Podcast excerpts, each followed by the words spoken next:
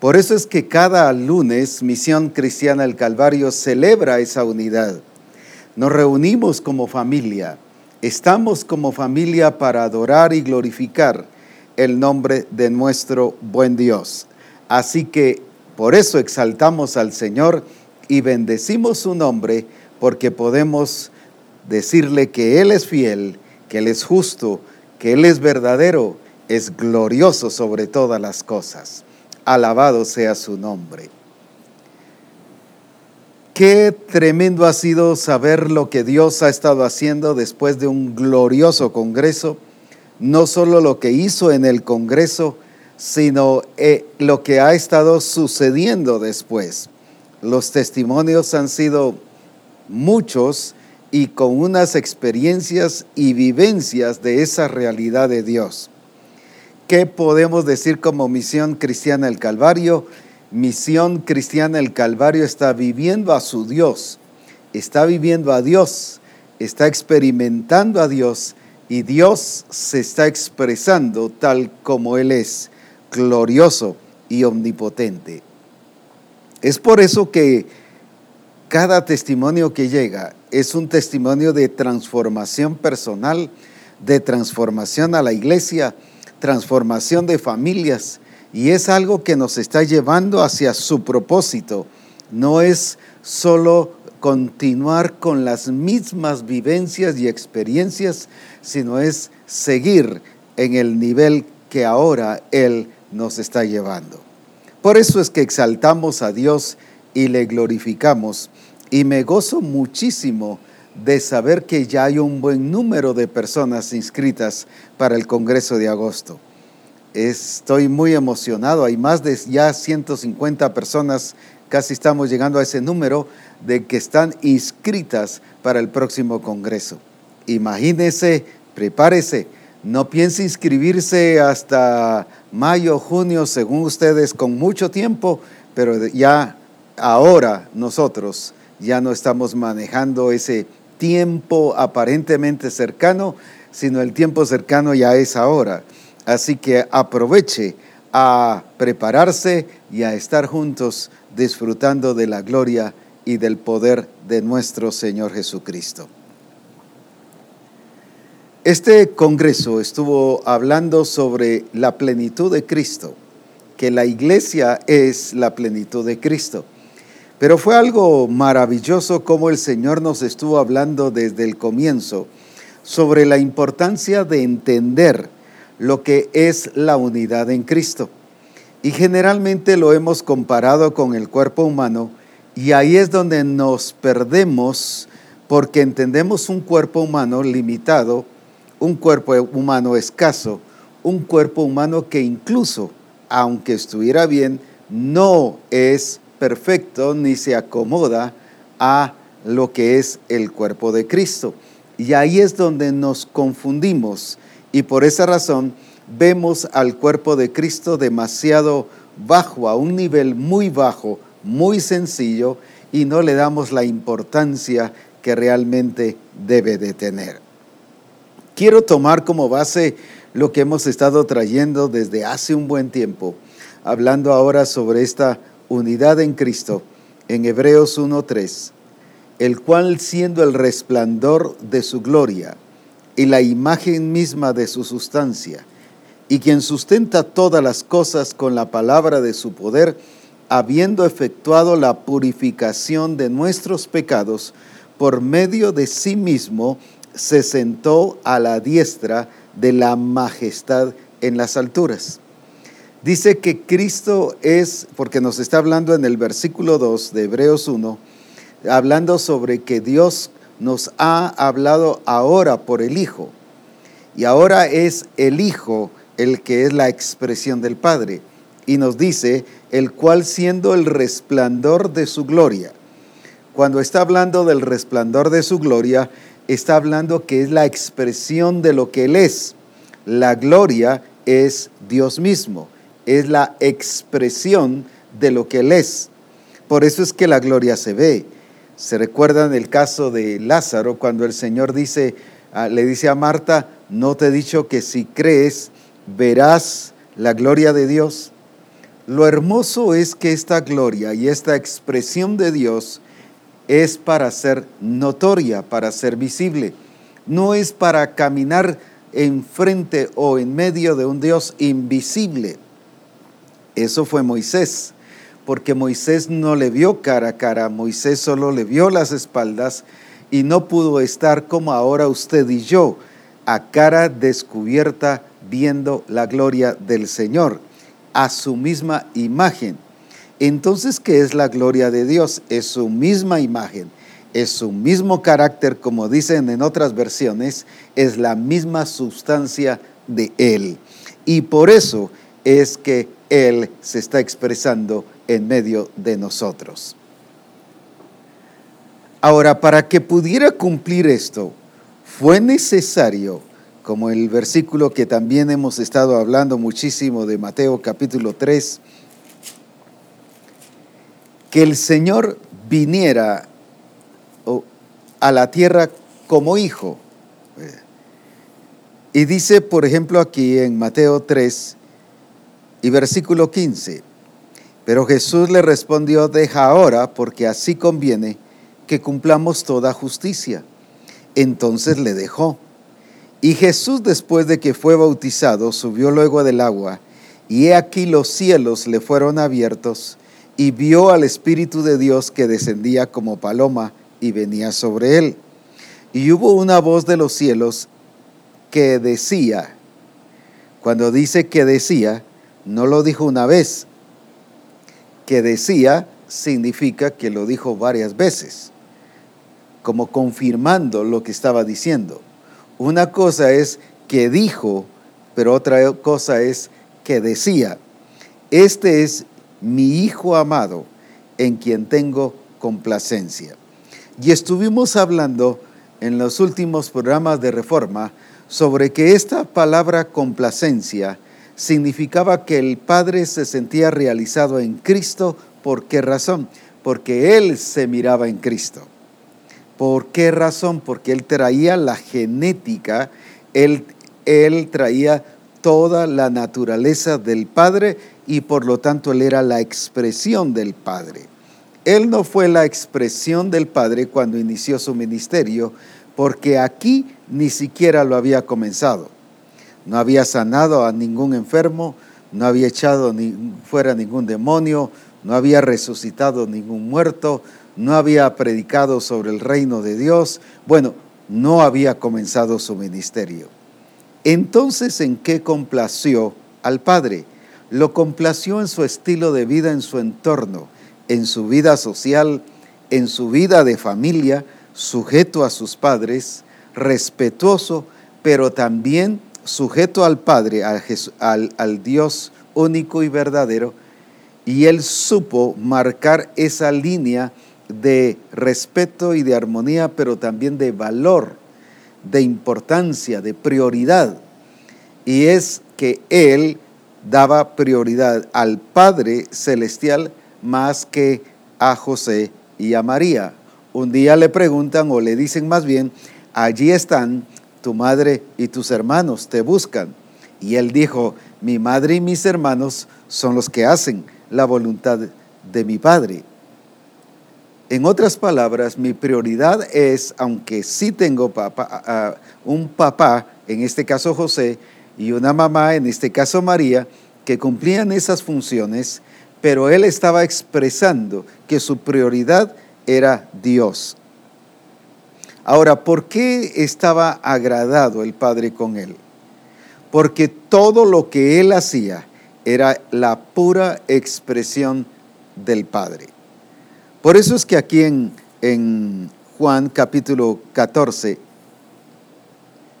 y en el versículo 10, cuando le habla a Felipe, ¿no crees que yo soy en el Padre y el Padre en mí? Las palabras que yo os hablo no las hablo por mi propia cuenta, sino que el Padre que mora en mí, Él hace las obras. ¿Qué significa eso? que era el Padre que se expresaba en Cristo. Por eso era que el Padre estaba complacido de Cristo, no solo porque vino a la tierra, fue un enviado del, Padre, sino que porque el Padre, aún a nivel familiar, a nivel de trabajo, a nivel social, a nivel incluso religioso, en el sentido de que Él cumplía todas las cosas, Él hacía todo lo que el Padre le decía, aún cuando no hubiese comenzado su ministerio. El problema de la iglesia o de los ministros es que hemos dejado o hemos explicado que todo el quehacer de la iglesia se traduce el ministerio en dones, en funciones, cuando la vida personal es la expresión del carácter de Cristo. El ministerio también, pero en el ministerio tiene que haber la expresión del carácter de Cristo en los dones tiene que haber la expresión del carácter de Cristo. ¿De qué sirve un don si no estoy expresando el carácter de Cristo? Ustedes recuerdan Mateo 7:21 cuando nos habla sobre el caso de las personas que estaban sanando enfermos, echando fuera demonios, haciendo milagros y profetizaban. Como decía en cierta ocasión, nosotros los hubiéramos nombrado nuestro equipo de administración. Sin embargo, Jesús dijo, no los conozco.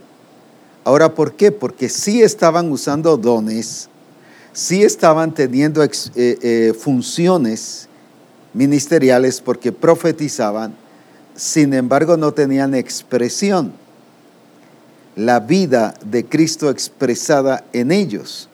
Y viene el Señor y los calificó de cero. No los conozco. No los conozco. Aunque están haciendo cosas buenas, ¿cuánta gente fue beneficiada? ¿Cuánta gente fue libre? ¿Cuánta gente fue eh, dirigida incluso por palabra profética? Pero ellos no estaban expresando a Cristo y les dijo, no los conozco, hacedores de maldad. Y pusimos el ejemplo durante el Congreso sobre la higuera. La higuera tenía vida, pero cuando Cristo fue a buscar fruto, no encontró en ella. ¿Qué cosa? Sí había vida, pero no había, no había fruto. No había la expresión de lo que la higuera tenía que dar. ¿Y qué le dijo? Nunca nadie más coma fruto de ti al día siguiente la higuera se secó. ¿Por qué? Tenía vida, pero no tenía expresión. Ahora, la, la vida y la expresión son dos cosas que deben ir como consecuencia una de la otra. No puedo tener expresión de Cristo si no tengo vida en Cristo. Para eso es necesario estar en Cristo. De modo que si alguno está en Cristo, nueva criatura es. Ahora, por estar en Cristo es que es nueva criatura. Por estar en Cristo es que está en los lugares celestiales. Por estar en Cristo es que todas las cosas le son sujetas, aún los principados y potestades y el reino de las tinieblas. Por estar en Cristo somos herederos. El punto de unión es Cristo Jesús, pero también la expresión ya no es solo que usted y yo estamos en Cristo, sino Cristo está en nosotros. Lo explico de esta manera. Al llevar a Felipe a que entendiera el por qué le estaba hablando de creerle a él, no como un salvador o un proveedor o un maestro, sino ahora como el, el el enviado de Dios, pero no un enviado común y corriente, sino el que era enviado con su naturaleza, con su genética. Ahora dice, versículo 10, ¿no crees que yo soy en el Padre? ¿No crees que yo soy en el Padre y el Padre en mí? Y por eso es que dice al final, sino que el Padre que mora en mí, Él hace las obras. Una cosa es estar en Cristo y Cristo en nosotros, que esa es la expresión de lo que Él es. Una cosa es estar en Cristo para tener vida, pero la otra es que Cristo esté en nosotros expresándose y viviendo. Por eso el apóstol Pablo lo entendía muy bien y decía, eh, con Cristo estoy juntamente crucificado. Ya no vivo yo, mas vive. Ahí está la expresión. No está diciendo más Cristo tiene vida en mí o me ha dado vida, mas vive Cristo en mí. ¿Qué significa? Más Él se está expresando en mí. Había fruto, porque solo puede existir un único fruto. Es el fruto del Espíritu. No habla de frutos, aunque está expresado en nueve eh, vivencias como es el amor, el gozo, la paciencia, la benignidad, e, e, la templanza, la mansedumbre. Todas esas evidencias son las que demuestran un fruto, porque no puede existir dos frutos, porque solamente ha sido puesta en nosotros una simiente, una semilla y esa semilla se llama Jesucristo el Señor.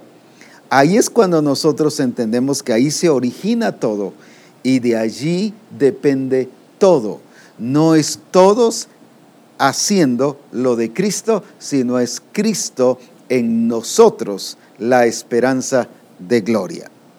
Lo expliqué durante el Congreso, eh, esta, esta, vivencia, eh, porque tenía un arbolito un limonar, un, árbol de limones, pero ahora tengo aquí otro bonsai que mencioné también y la verdad es que es muy importante. Todo se deriva de la semilla e inicia allí y todas estas ramas son resultado de la semilla que se puso. Ahora, las ramas no deciden qué van a ser, de qué color son, de qué tamaño son. No, como dice Cristo, yo no hago nada por mi propia cuenta. ¿Pero por qué? Porque Él mismo establece un principio. El Padre está en mí y yo estoy en el Padre. Entonces, como Él estaba en el Padre, Él entendió que el fruto o la evidencia o su expresión tenía que ser la misma.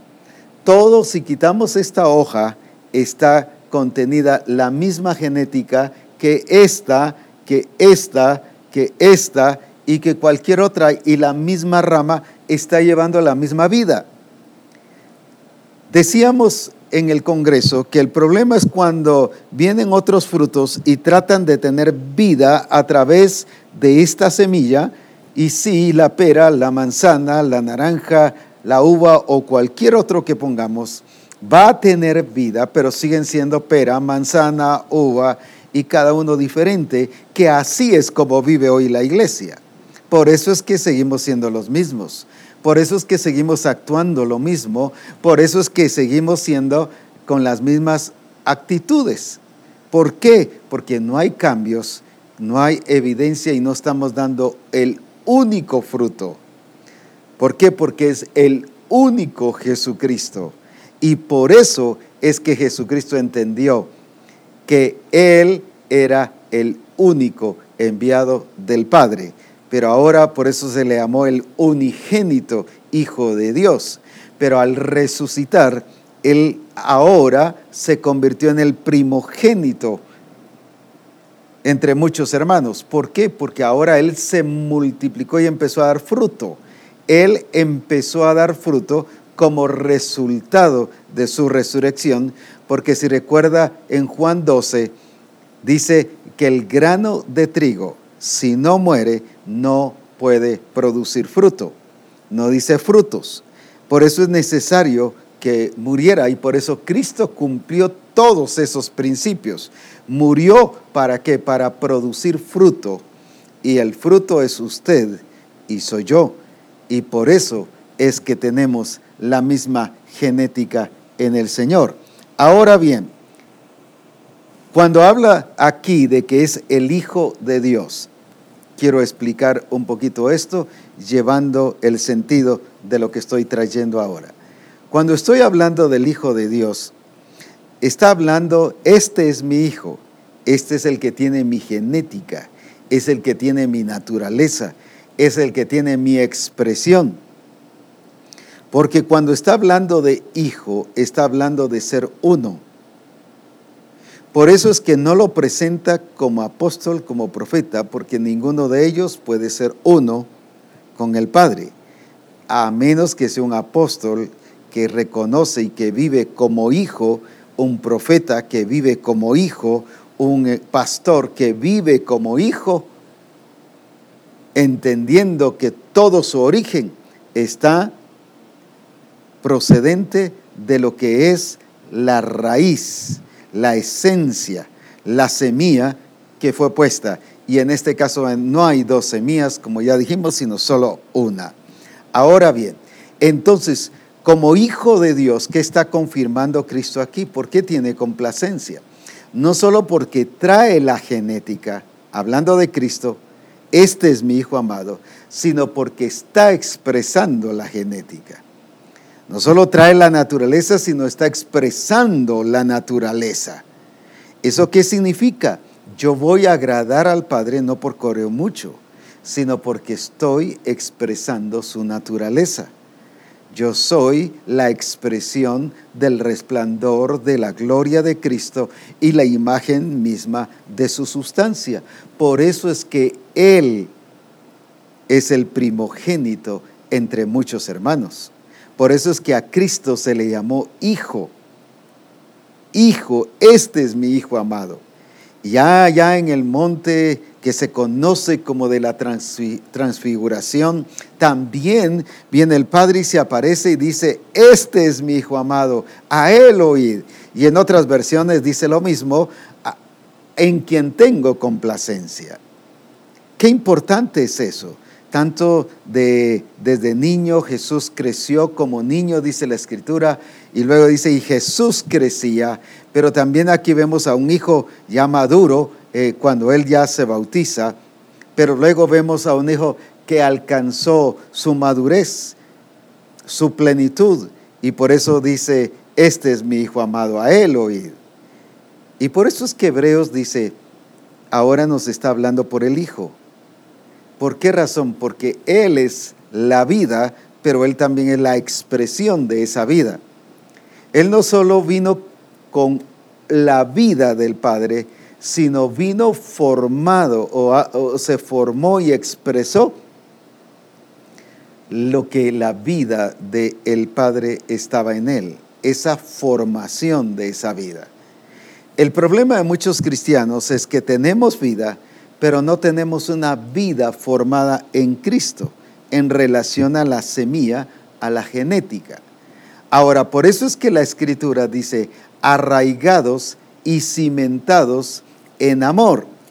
Cuando nos está hablando aquí de arraigados y cimentados en amor, en el libro de Efesios, capítulo 3 y versículo 17, para que habite Cristo por la fe. Se recuerda que Cristo dijo el Padre que mora en mí, que es morar, es habitar. Él es el que hace las obras. Ahora, ¿qué viene ahora a decir la escritura aquí? Para que habite Cristo, así como el Padre mora en Cristo. Ahora viene Cristo y dice que debe habitar en nosotros y habita en nosotros, en vuestros corazones, a fin de que arraigados y cimentados en amor. ¿Qué significa la palabra arraigados? Y lo voy a explicar con este ejemplo. Si vemos esta planta, esta planta no está en tierra, esta planta está en agua, como ya se nota aquí, pero es una planta que está arraigada en esta piedra. ¿Y qué significa la palabra arraigada? Si usted puede, yo la puedo hacer así, la puedo mover que no hay ninguna separación entre la planta y la piedra. ¿Qué pasó? ¿Qué, ¿Cuál es el verdadero significado de la palabra arraigar? No es solo estar puesta encima, no es estar amarrada a la piedra, sino es cuando se convierte, porque esta piedra tiene un una serie de, como es piedra eh, volcánica, tiene una serie de agujeros y de hoyitos, y ahí se metió la raíz al punto que se arraigó. ¿Y qué significa la palabra arraigar? Incrustarse, meterse, involucrarse hasta convertirse uno. Aquí si yo quiero separar el árbol de la piedra, no puedo. O a la inversa, separar la piedra del árbol, no puedo. Tengo que destruir ambos. ¿Por qué no puedo? Porque ya tanto la piedra con el árbol o el árbol con la piedra, los dos se convirtieron en uno. No se cae, no se mueve, no, no hay ninguna, ni siquiera una evidencia de algo que se está descomponiendo. Ahora, la palabra arraigados, eso significa de que usted y yo estamos en Cristo metidos e introducidos en todo lo que es la vida de Cristo y Cristo en nosotros, al punto de que somos hechos uno en Cristo Jesús. Así como ahora esta planta con esta piedra se convirtieron uno, así es como usted y yo estamos en Cristo. Como dije, si quiero separar el árbol de la piedra, destruyo la piedra y al destruir la piedra estoy destruyendo y mato el árbol. Ahora, qué importante es comprender entonces que arraigados no es solo estar sobrepuestos, como que yo agarre esta escritura y solo la amarro y ahí coloco mi mano, eso no es estar arraigado. O cuando yo siembro una planta y la voy a, a la quiero sacar, vengo y la escarbo y la puedo sacar. Sin embargo, aquí no. Aquí sucede algo que las dos cosas se descomponen. Ahora, en Cristo definitivamente Él no se descompone. Si yo me salgo de ahí, el único que se descompone soy yo. Por eso es que dice, separados de mí, nada podéis hacer, pero Él sigue el mismo. Mientras que en estos casos sí pasa eso. Ahora, por eso es que debemos comprender, y el Espíritu Santo nos sigue hablando sobre la importancia de ser uno para que tengamos una única expresión. Y quiero enfatizar algunas dos cosas que mencioné allá en el Congreso. Por ejemplo, aquí en, en en 1 Corintios capítulo 12, 1 Corintios capítulo 12 y versículo 13. ¿Qué nos está diciendo aquí en 1 Corintios capítulo 12 y versículo 13? Porque por un solo espíritu fuimos todos bautizados en un cuerpo, sean judíos o griegos, sean esclavos o libres, y a todos se nos dio a beber de un mismo espíritu. ¿Qué dice la escritura? Que cuando usted y yo nos convertimos a Cristo y fuimos nacidos de nuevo, al experimentar el bautismo en agua, ahí fue aplicada la muerte, la sepultura, pero la nueva vida en Cristo. Estamos en Cristo Jesús y ahora viene y dice no solo de nacer del agua, sino nacer del Espíritu. ¿Y qué hace el Espíritu cuando uno experimenta el nuevo nacimiento? Nos introduce al reino de Dios. ¿Qué fue lo que los colosenses no entendieron? Por eso dicen Colosenses 1.13 que habían sido trasladados del reino de las tinieblas al reino de su amado Hijo. ¿Qué significa? Que ellos no entendieron que estaban en el reino de Dios y que por lo tanto debían vivir bajo el régimen del reino de Dios. Por eso era que vivían conformados así como los de Roma, conformados a este mundo. Ahora, cuando el Espíritu Santo entonces nos introduce al reino de Dios, también dice que nos bautiza en un cuerpo, no en dos cuerpos, no en tres cuerpos, porque solo existe un cuerpo. Es una expresión de cuerpo, es una sola expresión de cuerpo. Claro, con diferentes funciones, pero es un cuerpo.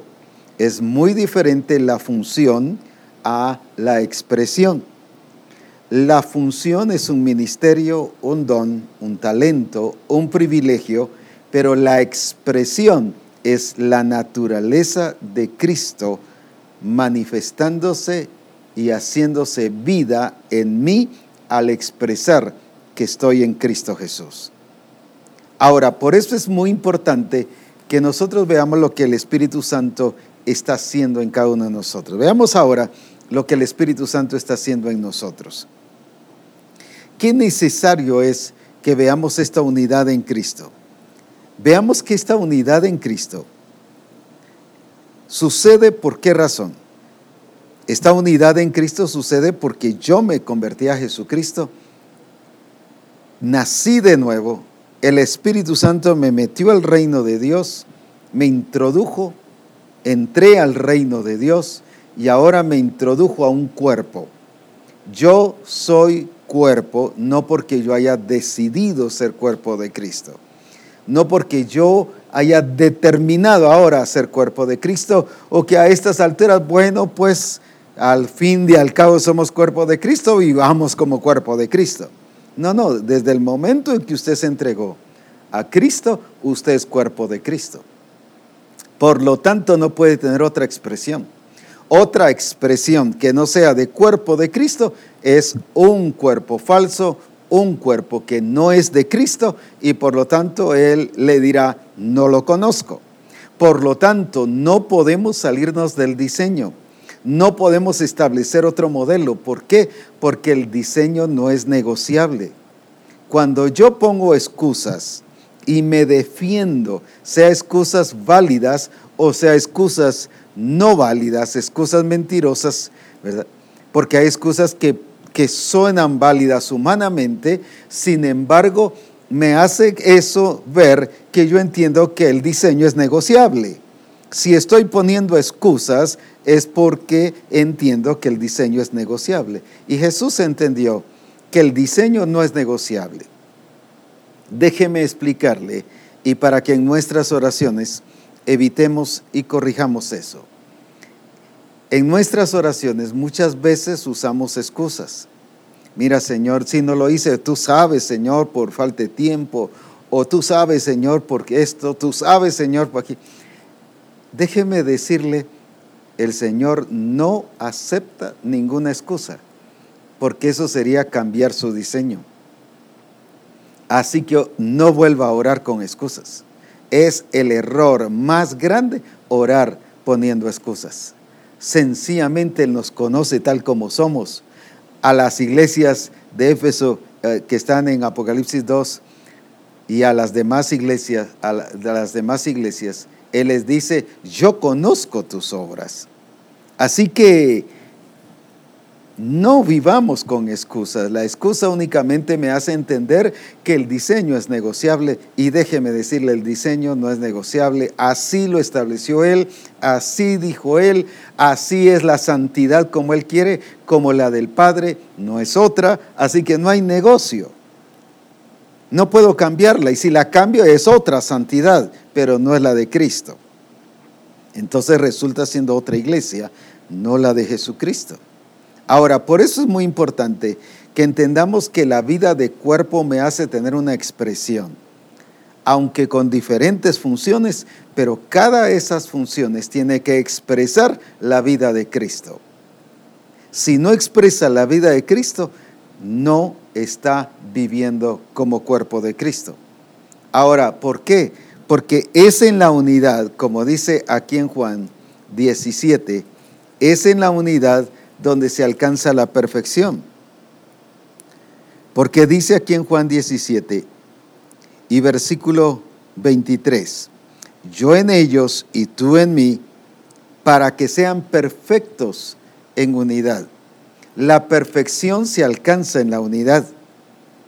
No se alcanza en que yo soy pilas, no se alcanza en mi esfuerzo humano, no se alcanza en mi activismo, no se alcanza en cumplir funciones. Ya vimos los que hacían milagros, sanidades y profetizaban, hacían funciones, pero les dijo, no los conozco. ¿Por qué? Porque para el Señor es importante la expresión para que después podamos cumplir funciones muy claras demostrando la realidad del poder de Jesucristo en medio de nosotros. Ahora el asunto es que es necesario que nosotros comprendamos que esta unidad tiene que darse, pero no es una unidad que yo la hago. Yo solo tengo que ser solícito en qué. ¿Qué hace esta planta? Por ejemplo, lo voy a poner de este lado. ¿Qué hace esta planta para que podamos entenderlo? La planta lo único que hace es vivir. Y el resultado de la vida es que recibe el alimento, es natural. Esta planta no se esfuerza, esta planta o esta rama no hace ninguna otra cosa más que vivir y al vivir está recibiendo vida, pero a la vez está expresando lo que es y para el propósito que fue llamada. El problema nuestro es cuando eh, eh, metemos un montón de dogmas, creencias, y decía en estos días que Él no vino a establecer creencias, Él vino a dar vida, pero vino a que esa vida se exprese. Por eso dice, yo, no, yo soy el camino, la verdad y la vida. ¿Pero para qué? Para que se exprese. ¿El camino para qué? No solo para admirarlo, uy, qué bonito ese camino, qué precioso. No es para caminarlo, es para experimentarlo, para vivirlo. Ahora, por eso es que cuando este árbol entiende que es uno, y él lo entiende todo el tiempo, por eso es que esta rama o esta hoja o esta rama no da hojas, déjeme decirle, de aguacate, esta da de qué de de peras, o esta de manzana, o esta da de flores, o esta da de otro color, y esta da solo color verde. No es, cada una no decide qué va a hacer. Sencillamente, por vivir es que mantienen la unidad. El problema, como decía, de la iglesia es cuando tratamos de meter esa religiosidad y ese misticismo, cuando nosotros tratamos de ser lo que nosotros pensamos que es ser evangélico, ser cristiano, ser hijo de Dios, cuando ser hijo de Dios es expresar la vida de Cristo. ¿Y qué pasa? Todos van a fluir de la misma manera, de una manera natural, y vamos a vivir como cuerpo de Cristo de una manera natural, aunque hay diferentes ramas, diferentes, hay, hay varias, estoy hablando de, de cantidad, hay varias hojas, sin embargo, es una sola planta. Y así van a haber diferentes funciones, pero somos un cuerpo porque tenemos una sola expresión. Aquí no hay cinco árboles en uno, aquí solo hay uno. Tienen una sola expresión. Eso es a lo que el Señor nos está llevando, a esa unidad del Espíritu para que vivamos conformados a su propósito y a su plan. Ahora, cuando vamos nosotros al libro de Efesios, Efesios el problema, como todas las demás iglesias, era que vivían divididos. Esto le trae también al recuerdo la iglesia de, de, de Corinto, que era una iglesia que cada uno hacía lo que quería y vivía como quería. Y dice que vivían lastimando el cuerpo de Cristo y por eso cuando se les habla de la cena del Señor, se les habla de que algunos la comían indignamente. ¿Por qué? Porque herían el cuerpo de Cristo, afectaban, violentaban el cuerpo de Cristo y no vivían en esa unidad, sino cada uno vivía como quería. lo que menos vivían era como cuerpo de Cristo. Y la expresión de la cena del Señor es la vida de cuerpo, que somos un solo cuerpo para la gloria de Él. Ahora veamos estas dos cosas. Aquí cada uno hacía y se hería y se afectaba y se dañaba. Al punto se lo explico de esta manera para que lo podamos entender. Efesios 5, 4:32. Antes sed benignos unos con otros. Quiere decir que no eran benignos. ¿Cuál es lo contrario de, de ser benigno? Se herían, se afectaban, se dañaban. En otras palabras, eran malos. Pero como una iglesia que es el cuerpo de Cristo eran malos unos con otros? Misericordiosos Sed misericordiosos, dice. ¿Por qué les dice sed? Porque no lo eran. En vez de hacer misericordia, no les importaba. Esto le trae el recuerdo la parábola del buen samaritano. Dice que fue el que usó misericordia, el que cuidó de él, el que veló de él, el que no fue indiferente a los hermanos, sino entendía que era parte de él. Ahora, ¿qué sigue diciendo? Perdonándoos unos a otros, o sea, se herían pero no se pedían perdón. Y si se pedían perdón, seguían guardando los rencores, los resentimientos. Y seguían pensando siempre en los problemas y con los años volvían a sacarlo. No habían aprendido a perdonarse. Como Dios también nos perdonó a vosotros en Cristo. Estoy solo mencionando estas áreas pero hay otras que habla el que hurtaba, norte más, no mintáis los unos a los otros. Imagínense una iglesia que se mentía entre los hermanos, entre ellos. Ahora, por la falta de un entendimiento claro de lo que es la vida de cuerpo y de su expresión plena de vida de cuerpo, única de vida de cuerpo, porque solo hay una cabeza, el cuerpo solo tiene una cabeza y como el cuerpo es, eh, la cabeza es perfecta, el cuerpo tiene que ser perfecto. Porque el cuerpo tiene que ser perfecto para una cabeza que es perfecta. Para eso nos está llevando el Señor y nos vuelve a hablar de esto, hacia esa perfección, porque dice que la perfección la encontramos en la unidad. Ahora veamos esto. Dice aquí, Hablando de la unidad en el versículo 3, solícitos en guardar la unidad del Espíritu en el vínculo de la paz. Está hablando de la unidad del Espíritu. La unidad del Espíritu es lo que ya hizo el Espíritu Santo cuando nos convertimos. Nos introdujo al reino de Dios, pero nos bautizó en un cuerpo.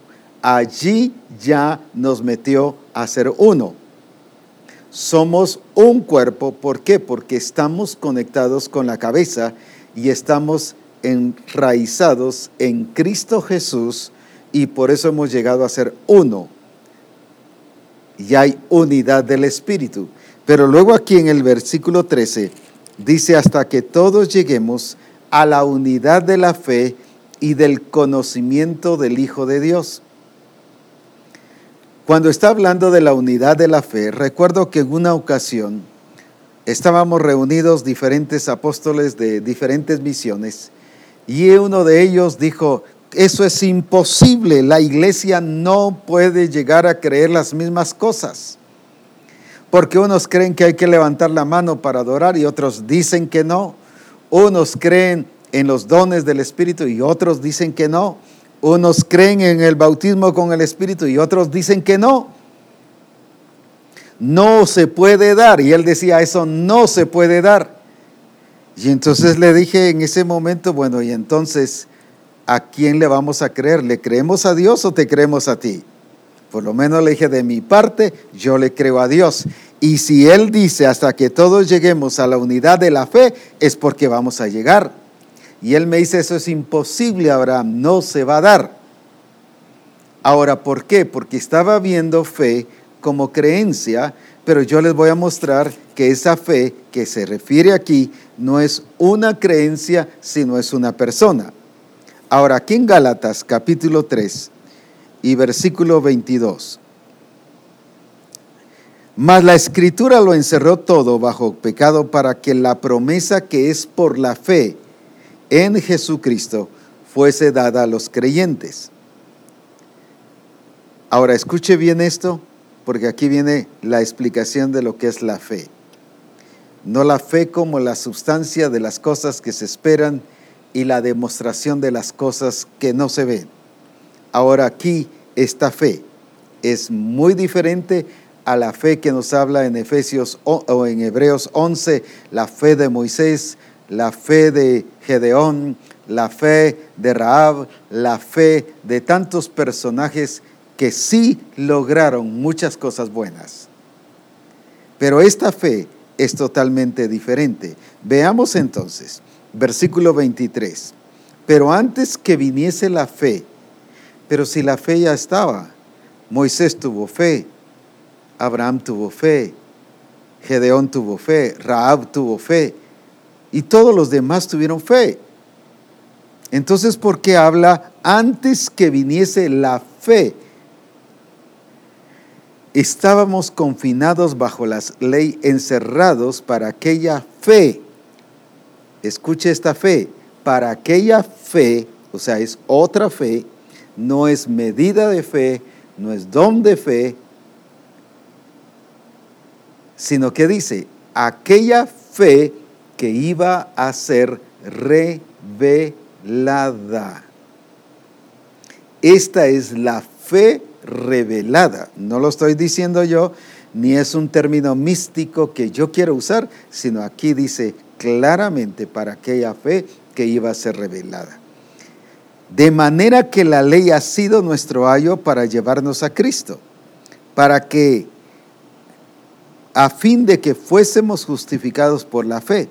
Pero ahora dice el 25, pero venida la fe, ¿qué fue lo que vino? No un don de fe, no una medida de fe. Ahora, ¿quién fue el que vino? Pero venida la fe, ¿quién vino? Fue Cristo, fue una persona. Ya no estamos bajo ayo, porque todos sois hijos de Dios por la fe en Cristo Jesús. Por eso el apóstol Pablo lo entendía muy bien y cuando dice que ya no vivo yo, mas vive Cristo en mí, y lo que ahora lo vivo en la carne, lo vivo en la fe del Hijo de Dios. No en mi fe, no en mi nivel de fe, sino en la fe del Hijo de Dios. ¿En qué está diciendo entonces? Es en esa expresión de ese Cristo que está manifestándose a través de él cuando él relató su experiencia o su vivencia. Entonces, qué importante es comprender todo esto. ¿Por qué razón? Porque eso nos hace ver que cuando dice de la unidad de la fe, cuando nos está hablando de la unidad del Espíritu, está hablando de esa unidad que ya nos hizo el Señor. Usted y yo lo único que tenemos que hacer es solícitos en guardarla. Yo como apóstol no puedo hacer la unidad, pero sí puedo cuidar la unidad, porque esa ya la hizo el Espíritu.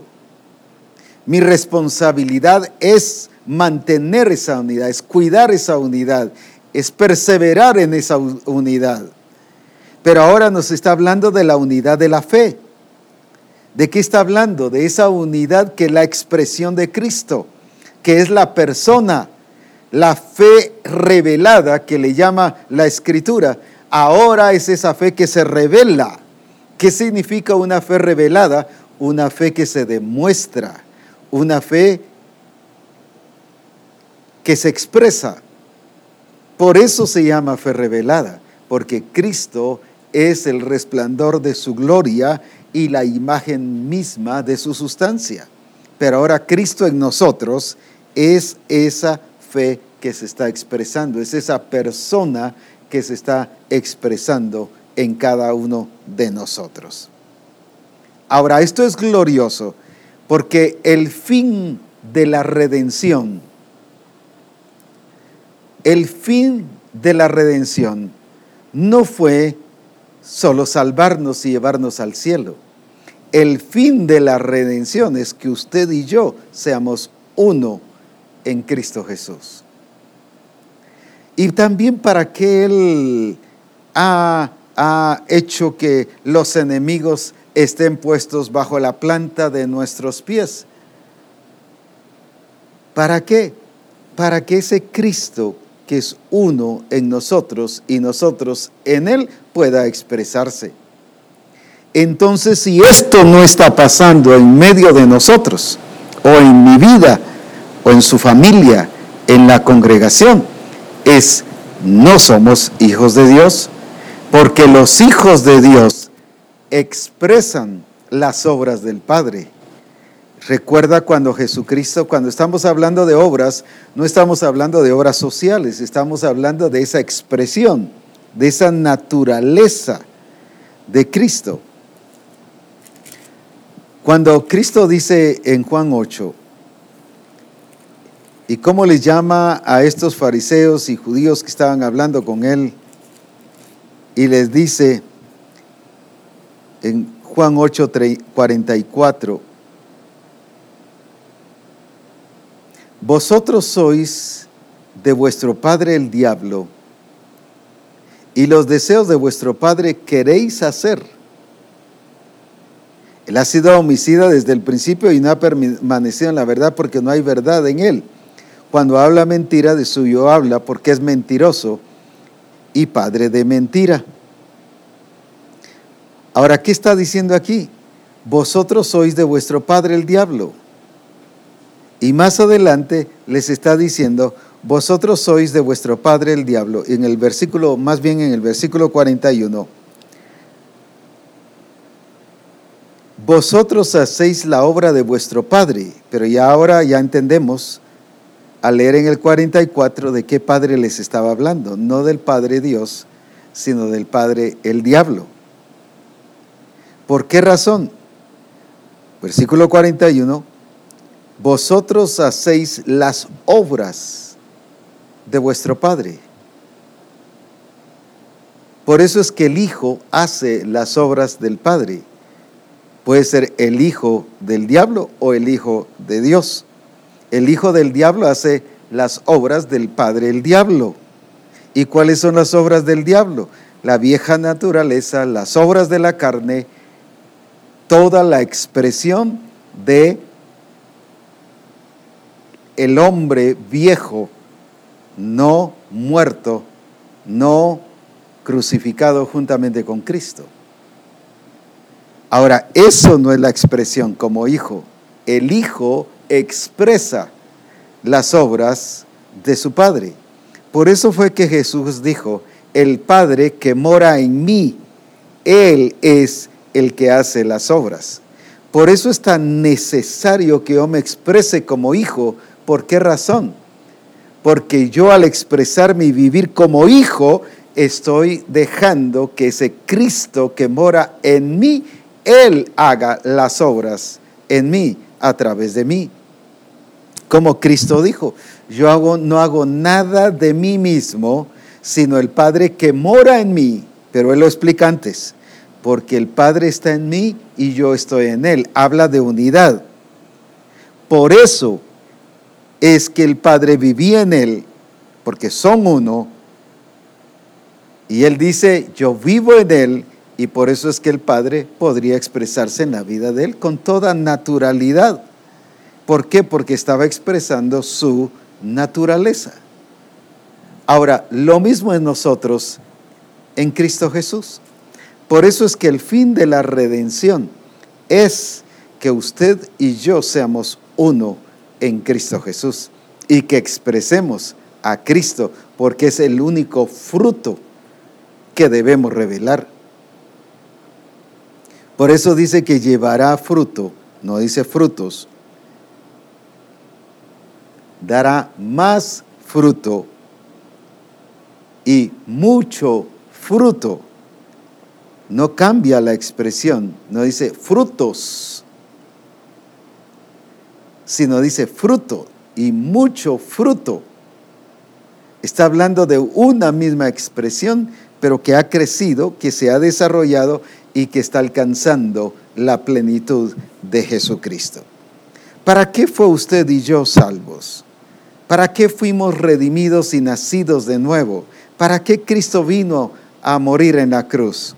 Él no vino solo para librarnos de, y sacarnos de, de toda esa vida pasada y toda esa simiente vieja producida por la caída de Adán y de Eva, sino que eso no es, sería tan pobre la redención de Jesucristo. Más bien, no serviría la redención de Jesucristo. Solo con habernos sacado y solo con quitarnos los efectos de esa caída de Adán y Eva.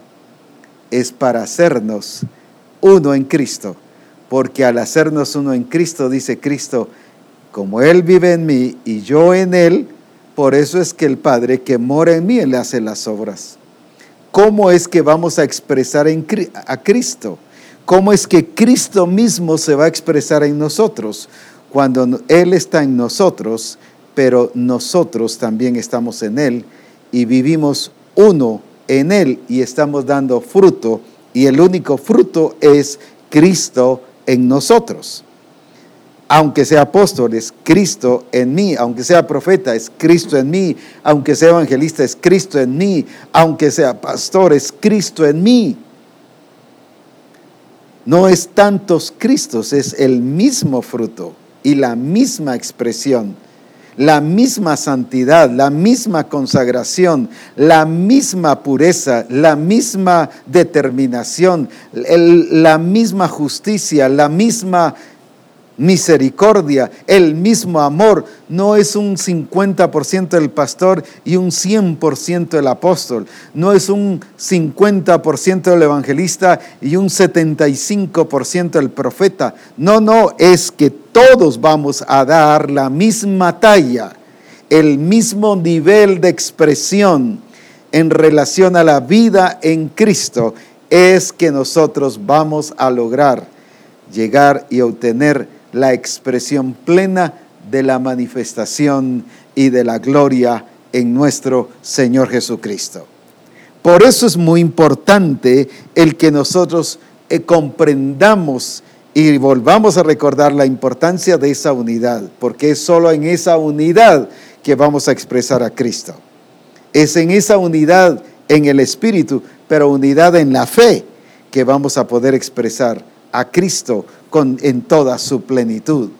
Cristo va a ser el resplandor de su gloria en cada uno de nosotros.